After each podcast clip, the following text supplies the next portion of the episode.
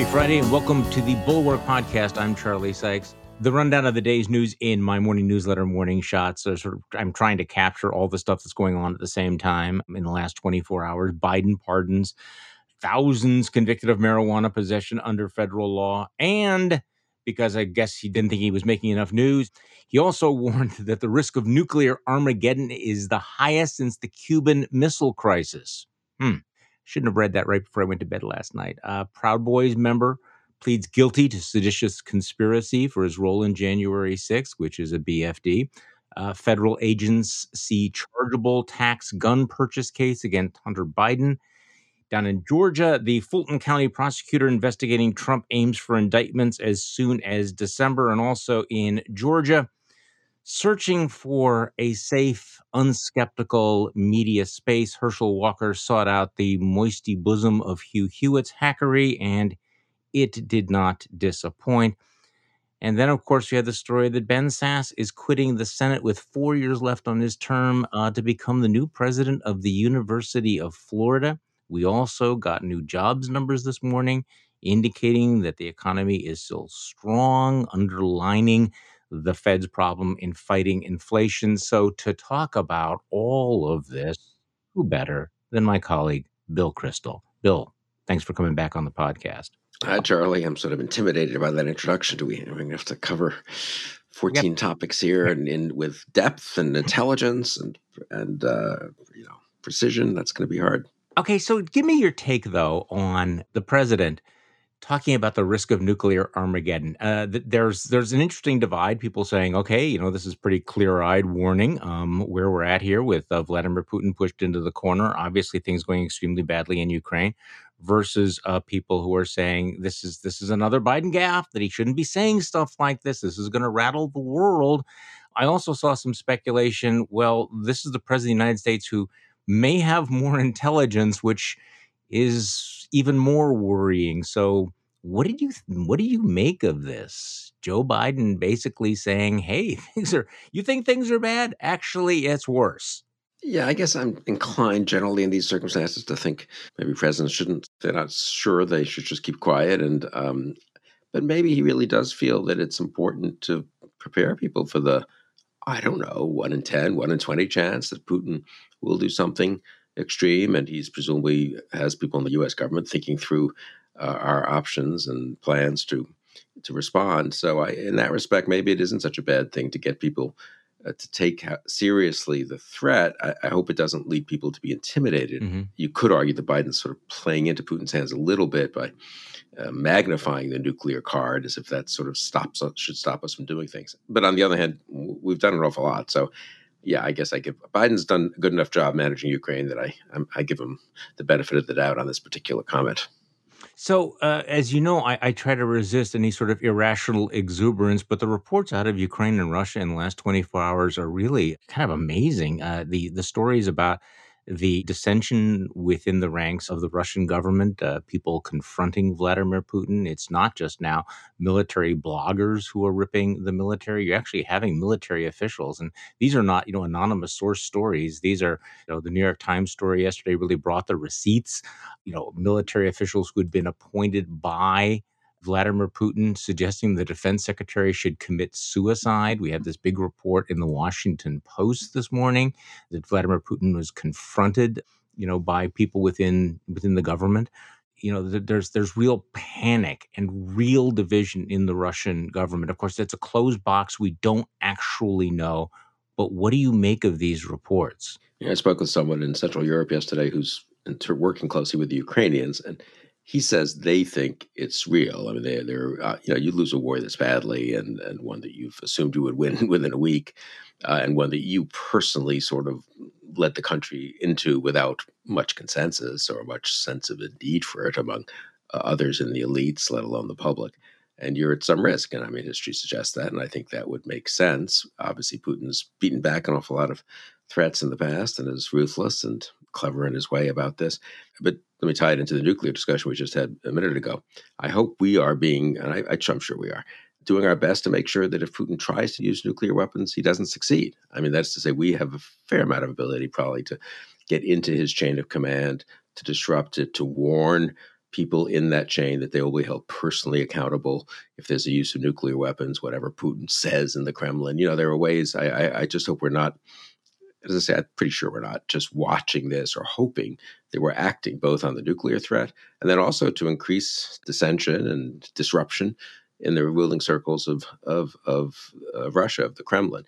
Short term, you know, Putin could be replaced by someone equally nasty and and uh, dangerous in some ways. That could be even a more danger mm-hmm. of a spasm, I suppose, in a sense, as, as he uh, is on his way out. But it's got to be a good thing to have a dissent and dissension and disruption of Putin's own rule. And it offers some prospect of a happier future for Russia, to say nothing of of them just leaving Ukraine. So I, I, it is amazing what Ukraine has done, what Zelensky has done, the degree to which other leaders have rallied to him. I struck uh, the, the, the young prime minister of uh, Finland had an ex- excellent comment at that European summit in Prague yesterday. The, someone said, "Well, what's the off ramp for Putin?" And she said, uh, "You know, the off ramp is to leave Ukraine." I mean, for all the talk about the decadence of liberal democracies and failures of leadership and all the problems we have, and God knows we do, uh, there are quite a lot of impressive younger leaders of liberal democracies. It is. Uh, we have a somewhat pretty impressive older leader in our yeah. case, but maybe mm-hmm. younger next generation will come along. So it, it sort of cheers me up a little bit about the about the future. You know, this is a good point because there are a lot of reasons to wring your hands about, you know, the decline or the decadence of, you know, Western democracy. But these prime ministers on the front line are really extraordinary. And I, I was struck by the same thing that you were, the this very, very young woman who is the prime minister of of Finland. I mean, Finland is right there. I mean, there's a long history of, of wars there. And she is just unblinking. The solid refusal to blink in any way is really impressive. And these are people with a lot to lose, and they know there's a lot to lose. And yet they're not shutting up. They're not putting their heads down. They are saying these things. And frankly, that that is inspiring. Yeah, very much so. And Zelensky obviously is the first among equals in this. And uh, yeah, I really do wonder if the the I mean, it's terrible the you know the deaths and the tortures and the war crimes and everything else that's that Ukraine has gone through, but uh, and and Russians have suffered too, of course. But in retrospect, Putin's invasion of Ukraine and the reaction to it, above all by the Ukrainians, but by the rest of us as well, could end up being a real inflection point, you know, a real moment uh, in the p- post Cold War, post Cold War history, and, and and and in some ways a hopeful one for all. As I say, that no one wishes it to have happened, but so I, I do think it's uh, we're right in the middle of it. It's hard to judge. Obviously, things could go wrong, or it could just sort of peter out and to be another kind of episode, you might say. But it feels like 2022 could be a big year in that respect. Well, I was just mention also that the Nobel Prize was awarded um, Friday morning to a trio of human rights defenders in Ukraine, Belarus, and Russia, delivering another pointed international rebuke of President Vladimir Putin and his war in Ukraine. So I think that that is uh, positive. Okay, so from from this deep substance um, that we've been talking about, okay, I, Bill, I, I need you to explain something because I'm, you know, usually I kind of have a sense of what's going on, or I understand, or I think I can understand the context, or I could Google it in a few minutes and and you know things will become clear. I need you to explain to me something that uh, a tweet from the House Judiciary GOP last night. You saw this, right? I did. Okay. Now this is not a, a super PAC. This is not this is not the Federalist. This is the official Twitter account of Republicans on the House Judiciary Committee. And it is a, the tweet is just three words Kanye, Elon, Trump. Bill, help me here. What's, yeah. what's, what, what's going on? You know, it's uh, some clever person on the staff there of the House Republicans who got bored with you know planning the investigation of Hunter Biden for next year and decided to be cute on Twitter. I, I don't know. I guess they're all three. Uh, I guess Kanye was on Tucker Carlson's show, and Elon Musk has been pro Trump in various ways, pro Putin in various ways, which fits into being pro Trump. So those are the three. We're supposed to be. In, we're, we are triggered. So, but I mean, wink and blink and nod. Just you don't. Yeah, no, these are the three people they know? look up to. I, I guess. I mean, uh, that's Moe, in a Curly, way. Shep. What I'm. Yeah. You know, I mean, no, the Three Stooges, the Three Witches. I was thinking of this T- Tinker Evers chance. You know, for those of it's uh, yeah, we should all play games now. We should all think of trios that we so or you know that we like to mention. But I don't know what can what can oh. one say. I mean, it's like every time you think these people are well, whatever. Well, let's uh, speaking of these people, you know, watching what's happening down in Georgia is a little bit with the like the fascination of watching a car crash involving clown cars, but but Herschel Walker goes on Hugh Hewitt's show yesterday and spins himself uh, this word salad. He's uh, then asked by reporters about the reports that, of course, you knew the woman whose abortion you paid for because she's the mother of one of your children, and we get a lot of argle bargle. You know, there's so many questions that now, that now actually feel will this make a difference? Is this going to make a difference in the election? So, what do you think at this point? I mean, Republicans, at least nationally, and I'm not sure what's going on with the Georgia Republicans who are close and may know what this the next shoe to drop. National Republicans are all in national right to life, all in. Anecdotally, it would seem as if Republican voters, Christian evangelical pro lifers, just don't have a problem with the fact that that Herschel Walker urged his girlfriend to get an abortion, lied about it, and is about to go to the U.S. Senate. What do you think? And is manifestly unqualified to be a senator. Yes, I mean, just to, to, begin with that. Um, so I, I, think it'll hurt some, and I think that you know I think he already was probably behind a bit, and you know if you pry off five percent of Republican voters, maybe they don't all vote for Warnock. Half of them vote for Warnock. Half of them just skip that line of the ballot. They vote for Kemp for governor, and then just skip the Senate race. That that you know that could take a three point race to a five or six point race, and that uh, that may be what we what we end up with. I'm very struck by the reaction though of, of the Republican establishment, the conservative establishment, conservative elites uh, you and I remember we were both at the Weekly Standard then in 2017 when stories uh, came out about Roy Moore as he was running for the Senate in the special election in Alabama.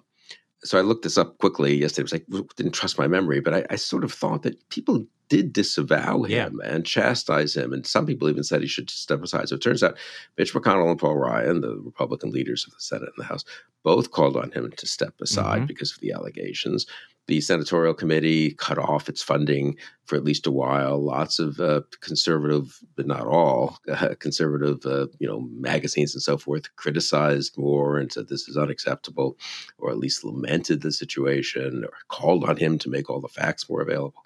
I don't remember what National Right to Life did and, and so forth, but there was at least some sense that, oh my God, this is really bad, and this has to call into question our normal party loyalty and ideological preferences. What's so striking is that almost exactly five years later, right, there's not almost none of that. Almost none of that. took 12 hours. Republican senatorial uh, NRSC, the the PAC that supports Republican Senate candidates, and Mitch McConnell's own PAC. We're all in. Doesn't matter. And then every conservative, virtually, don't you think? Every conservative yeah. leader, every Trumpist, and even a lot of the anti anti Trump types. Well, look, it doesn't matter. He's he's a flawed person, but we need the vote, and that's what it's all about.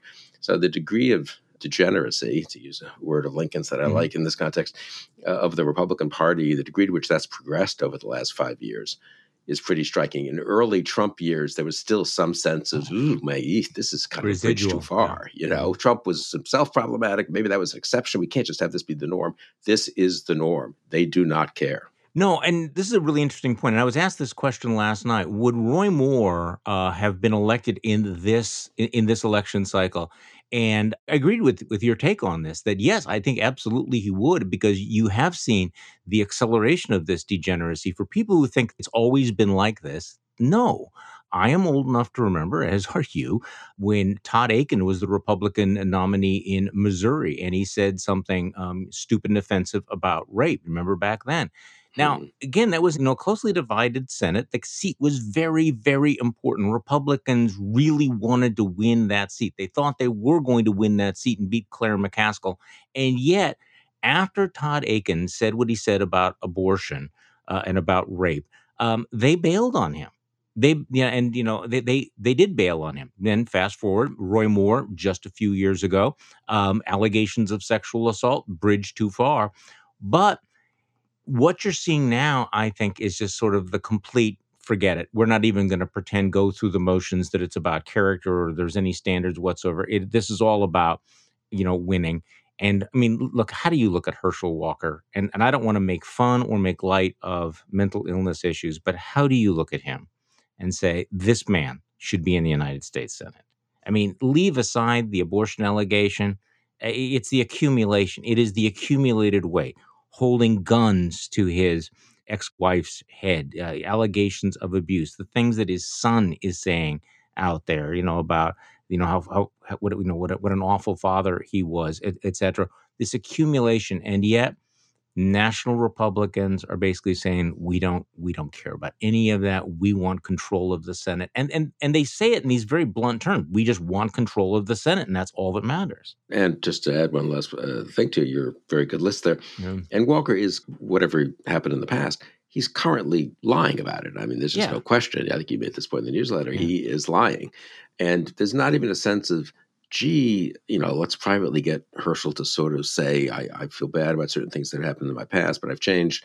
Uh, eh, but I'm going to, you know, not going to keep on lying about the fact that I don't know who this woman is and so forth. But he's lying. He's having ridiculous press conferences and ludicrous interviews with Hugh Hewitt and the entire Republican establishment okay, they're politicians. They want to win the Senate. But how about the conservative elites? I mean, we all made fun, as I recall, of a couple of conservative outlets that semi defended Roy Moore, more than semi, perhaps, in 2017. I think the Federalist was particularly mm-hmm. egregious. Mm-hmm. But now, I don't know. I haven't followed National Review closely. I haven't seen the journal editorial page. I don't get the sense that anyone in Conservatism Inc. is saying this is a deal breaker or even I'm really going to chastise Herschel Walker, and incidentally, Donald Trump and Mitch McConnell for clearing the field for Herschel Walker. They're all just, you know, a little bit of grumbling, gee, this might hurt our chances. That would be bad. And that's about it. Look, it's old now to see that the, you know, it's all about winning and the partisan hackery and the and the tribalism. I still think it's rather striking to watch what groups like the National Right to Life are doing, which in theory have larger, deeper agenda. You would think that the National Right to Life would have a, a longer timeline. They would be thinking about what do we do to change people's minds, heart and minds, et cetera. And yet, they clearly have also decided that they're going to embrace this this hypocrisy full on. And I was looking for a piece by the pundit formerly known as Allahpundit, who has just a great piece over at the Dispatch, where he gets at the questions that pro-lifers have to ask themselves. You know and he writes, you know, the problem with electing Republicans who don't practice what they preach on abortion is that it undermines the ability of pro lifers to persuade, which is really, I, I, think, the, the heart of it. It undermines your larger moral case, your moral authority. And let's face it, moral authority ought not to be squandered if you are the National Right to Life Committee, right?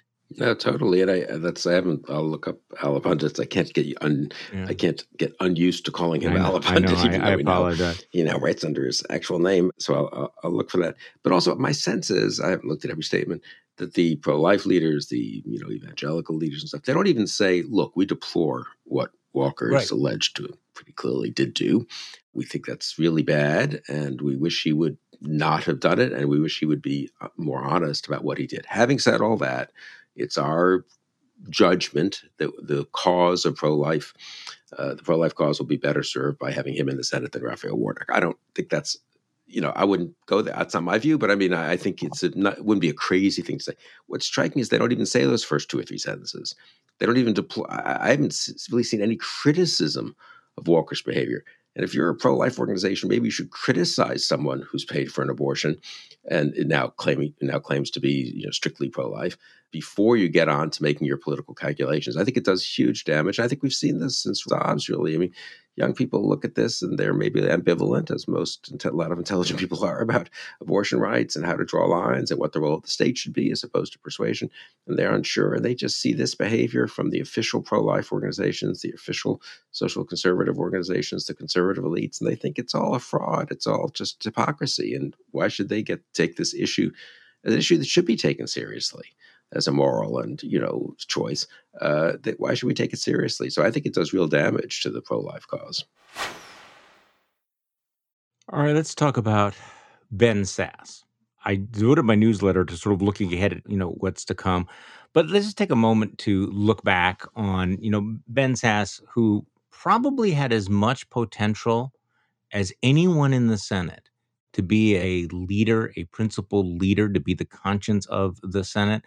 And he had some great moments, but he also had some just really, you know, cringeworthy, awful moments. You know, you and I both remember when he when he voted uh, to uphold the you know clearly uh, unconstitutional emergency order right. that uh, you know Donald Trump used to uh, to shift money on the border, and then of course um, he went completely silent in 2019. Um, wanted that uh, that coveted uh, Trump endorsement tweet. He came around on the second impeachment conviction, but give me your thoughts on Ben Sasse looking back. I mean, I got to know him some, and yeah. I said met him a little bit when he was here in the Bush administration. But I got to know him a little when he was running for Senate in Nebraska. He was in a pretty tough primary, and uh, I thought he was by far the most impressive of the candidates. This was 2013, 14, and we I remember coffee a couple of times here in D.C. and talked about you know, campaign mm-hmm. strategy and issues and so forth. Very interested in healthcare, which was a very big issue at the time. Immediately after Obamacare and uh, prospects of repealing it, when the primary got elected in 2014 I was very pleased. I, I, had actually I did one of those conversations I do, the conversations with Bill Kristol, with uh, him after one of his books came out, maybe 2016, 17, The Vanishing American Adult. Something I think that was that was maybe the, that one. So he was impressive. Um, what's the phrase? You know, he could have been a contender, right? He could have. He yeah. could have made a real difference in American history. Well, I'm not sure if he would have, but he could have tried to make a real difference, and he didn't. And so I'm, uh, yeah, I'm on the side of being pretty critical of what he actually did fine. He doesn't want to be a senator anymore. A little unclear why he ran for reelection in 2020. That it is a six. He, he presumably knew it was a six-year term. I guess I have a slightly old-fashioned belief that absent medical issues and so forth, you probably or getting nominated for the cabinet or something, you should mm-hmm. probably serve out your six-year term. But I guess being president of a major state university is is a and he was a college president is some place he thinks he can make more difference. But he sacrificed a lot to get himself reelected. He thought he had right. Trump support. He paid a huge primary. price for it, didn't yes, he? And that price doesn't go away. Now it'll be interesting to see once he's out of the Senate I assume he'll just be forward looking. Everything's fine. There's nothing he could have done that he didn't do. You know, I assume that'll be the attitude. Will he be honest? I mean, will he say, you know what, I regret not having done certain things? You students at the University of Florida, I hope you honestly face up to some of these choices maybe better than I did under all the pressures I faced. I, I think it's unlikely that he will say that. Well, I I devoted most of my piece this morning to looking ahead at the challenge that he's going to face, the test he's going to face down in Florida. It is kind of interesting, I mean, I certainly can understand why you would want to get out of you know the toxic swamp of the Republican Senate caucus, uh, so that you don't have to uh, you know have lunch with Ted Cruz and Josh Hawley and maybe Herschel Walker and Dr. Oz, et cetera, in the, in the, in the, in the future. But he really has now dropped himself into the middle of the MAGA snake pit of Florida politics. I mean, this is a state that is ultra MAGA. The legislature is the, the folks that are making the decisions about the University of Florida. And Florida is really distinctive at the moment because of the very, very aggressive state action, legislative action targeting academic freedom. Now, I, I just want to make it clear look, I understand that there's a two front war being fought on academic freedom. I've written books about this. I understand that there are folks on the left who have uh, also challenged academic freedom. I've written extensively about the speech codes and the cancel culture and the stifling intellectual environment coming from the left. That's a real thing. But in Florida, the real distinctive nature of the attack on academic freedom is it is coming from coercive state action, laws passed by the legislature, signed by Ron DeSantis, and have been you know attacked by organizations that you and I are quite familiar with, you know, like FIRE, the you know free speech organizations. Federal judges have thrown it out, saying it violates the First Amendment. I'm going to be very interested to see how Ben Sasse handles this issue, whether he stands up to Ron DeSantis or whether it turns out that he's going to be Ron DeSantis's water boy on this one. Yeah, or something in between where he kind of vaguely says, of course, he believes in, you know, diversity of viewpoints and free speech. But of course, the real problem is the left entirely. And so, you know, he's going to make sure there are some conservative professors, which would be fine at the University of Florida. But will he explicitly say, you know what, professors should have the right of free speech, including professors at state universities? That's kind of what DeSantis and the legislature are suggesting, kind of, they're suggesting that they don't. They're state employees. Will Ben Sasse say, you know what, if there's some 42 professors of English here, and one or two of them are Marxists who have some Marxist interpretation of literature. That's fine. It's a big that's right department. It's yeah, a big campus. Yeah. I don't want 38 of the 42 to be Marxists. I don't want to discriminate against non-Marxists in hiring. I don't want the Marxists to uh, discriminate in their own t- classroom and grading against people who don't agree with them. And those are all perfectly good liberal education points to make. But will he really stand up for liberal education at the University of Florida? Well, and it really is a pretty clear choice. Look, um, I, I, I hope that he looks at what Mitch Daniels has done at Purdue, and this is the way a university president can be a significant leader on issues of higher education, speak out for free speech. But it's really going to be complicated in this Florida because of this the Stop Woke Act, which really restrict what what professors and teachers and, at universities you know can say about race and gender. It, you know, as Fire said, you know, this stretches beyond a constitutional prohibition on compelled speech. So uh, he's going to have to take a position on this, and and that's what's going to be interesting. So I mean, you wonder whether he's picked for this because he's going to speak truth to power, or because he won't. I mean, is he being chosen as the president of the University of Florida because he's going to stand up to academic, you know, for academic freedom, or or because he's going to provide cover for this attack. And again, this law is quite distinctive. And also, you mentioned this this the lawsuit that's going on right now. You have DeSantis who's appealing the federal uh, judge's ruling, saying it's unconstitutional to the 11th Circuit Court of Appeals, and Florida is explicitly arguing that professors at public universities do not have a right to free speech when they teach.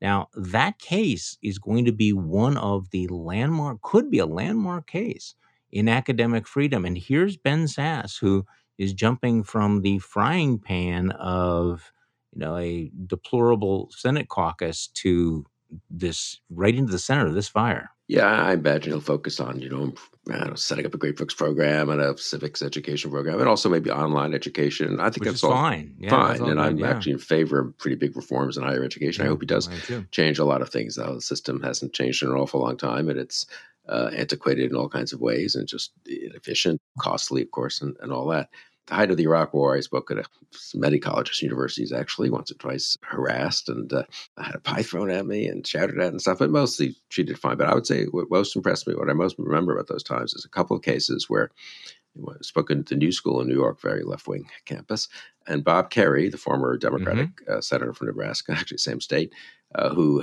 was then president of the New School, uh, came to my talk and and introduced me, which was totally unnecessary. It wasn't, you know, he didn't wasn't going to learn anything from my talk, and he is a busy guy and all this. But he went out of his way to be there and to remind students and everyone else that uh, you know we, believe in free speech. You may not agree with Bill, but uh, listen to what he says respectfully. Ask tough questions if you wish. And I remember thinking, that's impressive, right? He didn't have to do yeah. that. Will Ben Sasse not just invite Harvey Mansfield, my teacher, who I hope he does, to speak at university, to give a distinguished lecture at University of Florida. Will he also, you know, invite some uh, Michael Walzer, another ex-professor of mm-hmm. mine, who's a social democrat, to give a, a talk. So, apart from the legal side of it, I mean, what kind of spirit he conveys in terms of liberal education, I think, is important.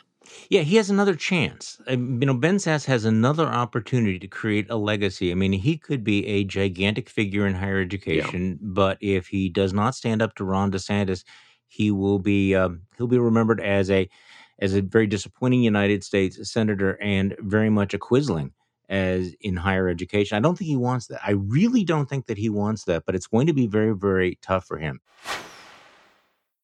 So, I want to ask you about a tweet you had this morning because you were you were feeling a little jiggy, feeling a little optimistic. So here's your prediction. Your prediction. The modest GOP bear market rally over the last couple of weeks has subsided. The electoral playing field from now on either remains stable or the primary trend, which had been Democratic over the last three months, reasserts itself and Democrats do well in November. All right, Bill, explain that because I have to admit to you, I am not seeing it. But go ahead. Tell me what you are seeing that I am not seeing. Maybe I'm just uh, wish casting. And um, here's what what I'm reacting to. I'll put it this way: is I think an over interpretation of a this this minor Republican comeback over the last two three weeks, a bit of a reversion to the norm for an off year election like this, and so the generic ballot, which had gone from Republican plus three almost, and before Dobbs went to Democratic plus two, now it's more like Democratic plus one. And it's just an, it's an interesting intellectual analytical question. Are we is this as I say a bear market rally that happens pretty often in these election cycles, and then the primary trend reasserts itself, or are we just at a new you know stabilizes around where it is, or does the Republican comeback continue and the kind of red wave reappear? And I just think I've always been a skeptic, as you know, about the red wave. I, I think I was a, a, little ahead of the curve in saying that people were overstating it six months ago, and that the gap between the generic ballot and Biden's approval was striking. Biden's approval, of course, is now improved, so the gap's a little less striking, but still still there. And I just look, I guess I have talked to enough people, spoken to enough people in different uh, states and congressional districts, especially some of these House races, who've seen some polling pretty good for Democrats. They're usually doing better than Biden did in 2020. And then they quickly say, uh, uh, understandably, but we're not, you know, maybe this is overstating our vote. Maybe the polls are getting it wrong. There's a hidden Trump vote. All that's possible. But I just think analytically, people have overdone the Republican comeback. And the best best example of that for me is everyone saying that the Pennsylvania Senate race is a toss up. So I kind of kept reading that. I thought, I don't know, I, am just going to look at the polls. And so I just looked at 538 and Real Clear Politics, just a list of polls, nothing, no, no deep analysis. And the polls are anywhere from Fetterman plus three to Fetterman plus 10 and grouped around really four, five, six. So Fetterman, you can lose a race that you're ahead five points in a month out, no question. You're foolish to assert that Fetterman's got it locked up. On the other hand, a race you're five points ahead in a month out is not a toss up. And I just think the media has been so spooked, I think, by 2020, the down ballot stuff, by the undercounting of Trump votes, of course, 2016 being the best example, by the sense that there's this hidden Trump vote out there, that they're overdoing Republican prospects uh, right now. But I could be wrong. Yeah. I mean, I'm now probably a permanent skeptic after 2016, after 2018, after 2020, because we've seen this, uh, what appears to be kind of a systematic undercount. But also part of this, you know, it tends to be that every once in a while you will have uh, the media and Democrats fall in love with a candidate who has no shot of actually winning. And if you try to point that out, there is blowback. I'm going to say something positive before I say something negative here. I continue to be impressed by Tim Ryan's uh, Senate campaign in Ohio. I don't know whether he's going to beat J.D. Vance. Uh, uh, the, Ohio has become a pretty red red state, so he's got he's got like a you know starts off with what an eight nine ten point uh, deficit. But that guy, in terms of if we want to talk about messaging, seems to really have found his stride. So it, it's going to be interesting in the after action reports to look at the, the campaigns that were successful and maybe even losing by one point would be considered successful on some level for Tim Ryan versus the campaigns that have just crashed and burned on the launching pad. No, I think that's right. I'm going to be in Ohio giving a talk actually in about 10 days, and I hope to spend, I don't know how much you can learn just hanging around and so forth, but I think I'll try to, I don't know, do a little bit of hanging around and maybe if there's an event nearby for one of the candidates or even a congressional candidate just to get a sense of the mood there. I, I would say just before you give me our negative, flip you, side, you know what I'm about to say.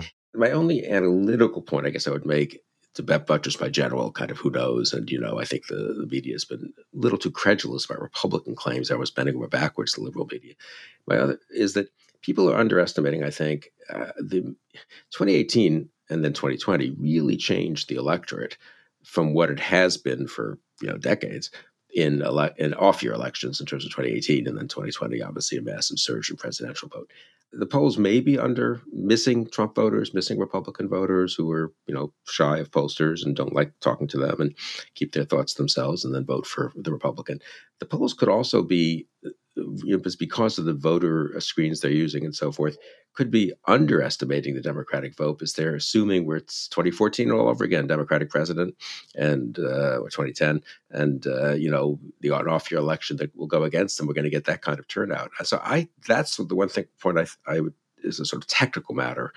The, the polls are hard to judge they could be wrong either way. I guess is the point I would make. Right. It's not just that they could be wrong and missing Trump voters; they could be missing younger voters who will turn out in 2022 as they did in 2018. And if they do, we could have a result. You know, a House that looks a little.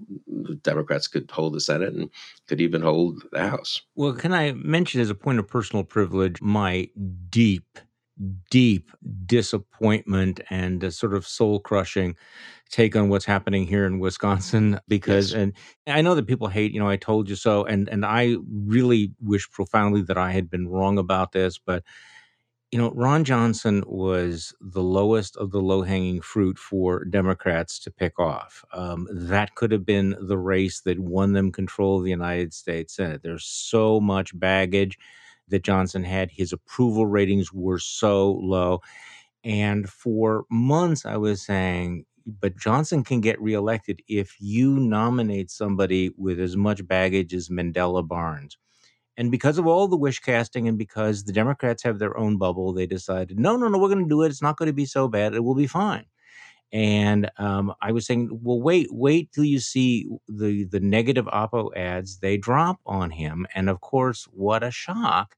We are now seeing stories in places like the New York Times that Democrats are now fretting because this deluge of negative ads, particularly on the issue of crime, is crushing Mandela Barnes. And and they had to know it was coming. They did it anyway. And I'm sorry, I'm afraid an eminently winnable Senate seat is going to be out of reach very soon. And I think that political scientists should should study what happened in Wisconsin for a very, very long time. And I hope the Democrats do a very clear eyed after action post mortem on what happened here. I mean, we'll see what happens. Barnes seems to be behind, and you've been right. And look, I preferred yeah. Godlewski, I think her name is, as a yeah. just knowing nothing about either candidate substantively, really, but just Sarah Godlewski, much more centrist. Her image was so much more moderate she'd won statewide and run ahead of the ticket in 2018, I believe. And and so, you know, I thought it was risky, and it has turned out to have been risky. Now, maybe Barnes will have something of a comeback here. He's down two or three points. He's not down, you know, eight. So um, we'll see what we'll see what happens. We'll see if the, they can hold the governorship while losing the Senate race. That is possible. More, yeah, they, there could be a little more split ticket voting. I'm struck by that looking at the polls. For all the talk about the vanishing split ticket voter and everyone's just, you know, uh, tribal, and there's a lot of truth to that, obviously.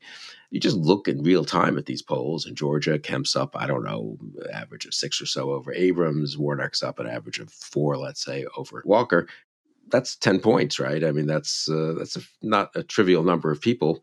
Uh, five percent of the people sw- switching from one party to the other, as I say in the real in the same election day.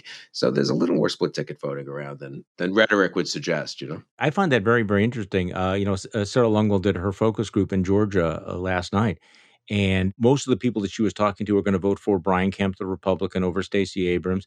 And yet, the same group, almost every one of them said they were going to vote, all but one were going to vote for Warnock, you know, incumbent uh, Democrat Warnock, over Herschel Walker, which would indicate a lot of split ticket voting in Georgia.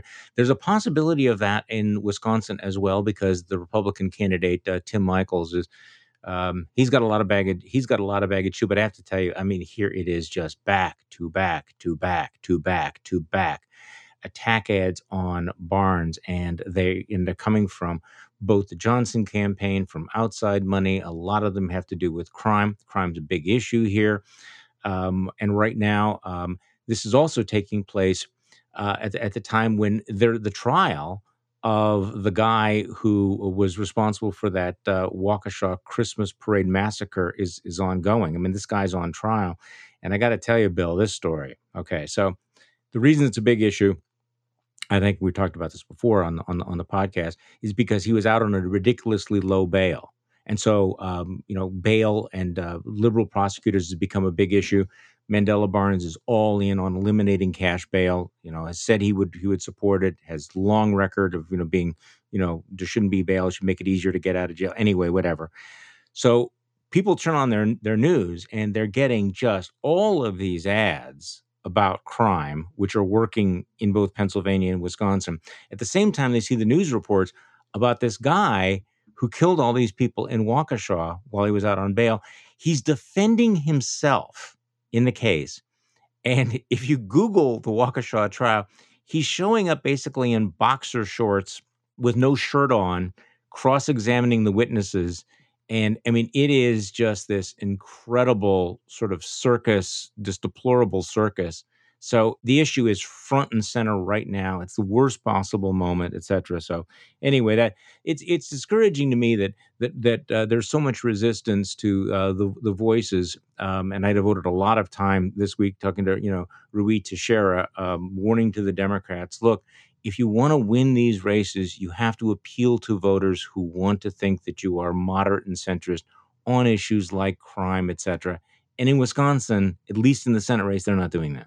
So, yeah, I mean, look, I think it's a mistake, and I think if you talk to someone like uh, the two Democratic members of Congress from Virginia who are in tough races and close districts, Abigail Spanberger and Elaine Luria, they would say they have tried very hard to make clear they're not the same. I mean, they don't criticize Barnes personally, but that they come from a different wing of the Democratic Party. If you step back, you could say there's a fair number of moderate Democrats have won primaries this year and are running reasonably moderate uh, campaigns. But I, I, you know, but look, these states are different and these candidates are different. And obviously, we're only talking a few percentage points here of a swing. And it turns out Fetterman's the progressive candidate, but he has a different feel than Barnes, right? And and I think so. It's also yeah. different from Wisconsin and stuff. And so, uh, and his opponent maybe is is not an incumbent senator, obviously. So all these things make a difference. And so, yeah, I, I, but I look generally, I couldn't, I totally agree. Very important for Democrats as much as they can. I mean, they have their own voters and their own primaries. And uh, Barnes is lieutenant governor, and he didn't, he wasn't sort of like crazy that he would win the nomination, but very important for them as much as they can to nominate candidates who could win. And also, I think from your point of view and my point of view, candidates who are more sound on some of these issues and resist some of the progressive nostrums. So around the country, are there any other races that are sort of below the radar screen? Um, I, you know, I, I I mentioned back in 2018, Democrats got themselves all worked up over races they thought that were winnable that turned out not to be winnable at all, like in South Carolina, et cetera. But what, what do you make of some of the polls out of North Carolina, where Democrats are always sort of loosey with the football? Is it possible that is that in play? Is is is Utah, which nobody really is talking about except for people like us, is is I mean, is, is, are there are there things that are sort of out of our, our frame of vision that that might actually turn out to be a BFD?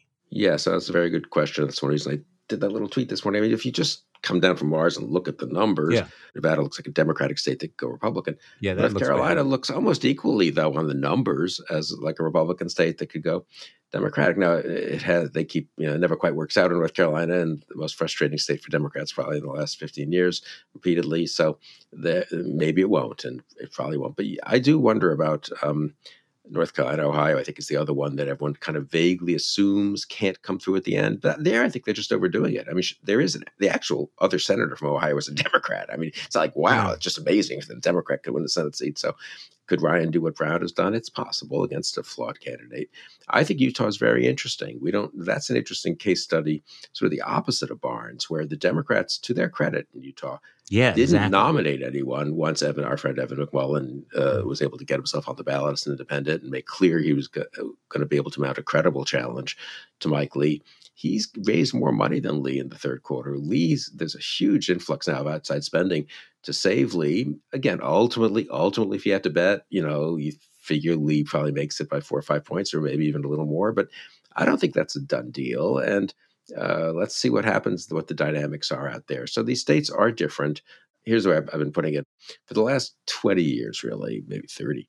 The, the people who said demography is destiny, these yes. states will revert to their fundamental uh, affiliation at the presidential level, and that will drive everything else, you know. Uh, and so, don't bet on some attractive ca- candidate who looks attractive at a red state, some blue, you know, Democratic candidate, or vice versa. They're just not going to make it. And that, and people like me said, I don't know, candidates matter, you know. These don't be so deterministic.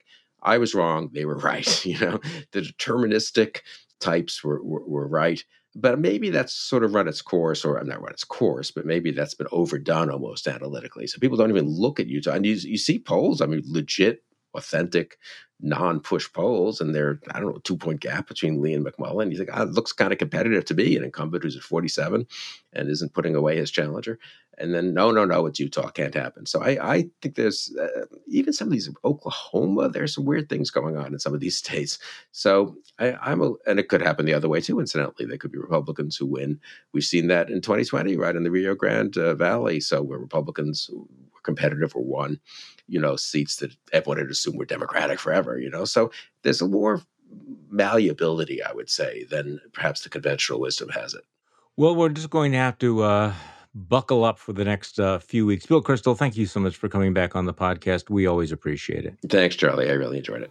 The Bulwark podcast is produced by Katie Cooper with audio production by Jonathan Siry. I'm Charlie Sykes. Thank you for listening to today's Bulwark podcast, and we'll be back tomorrow to do this all over again.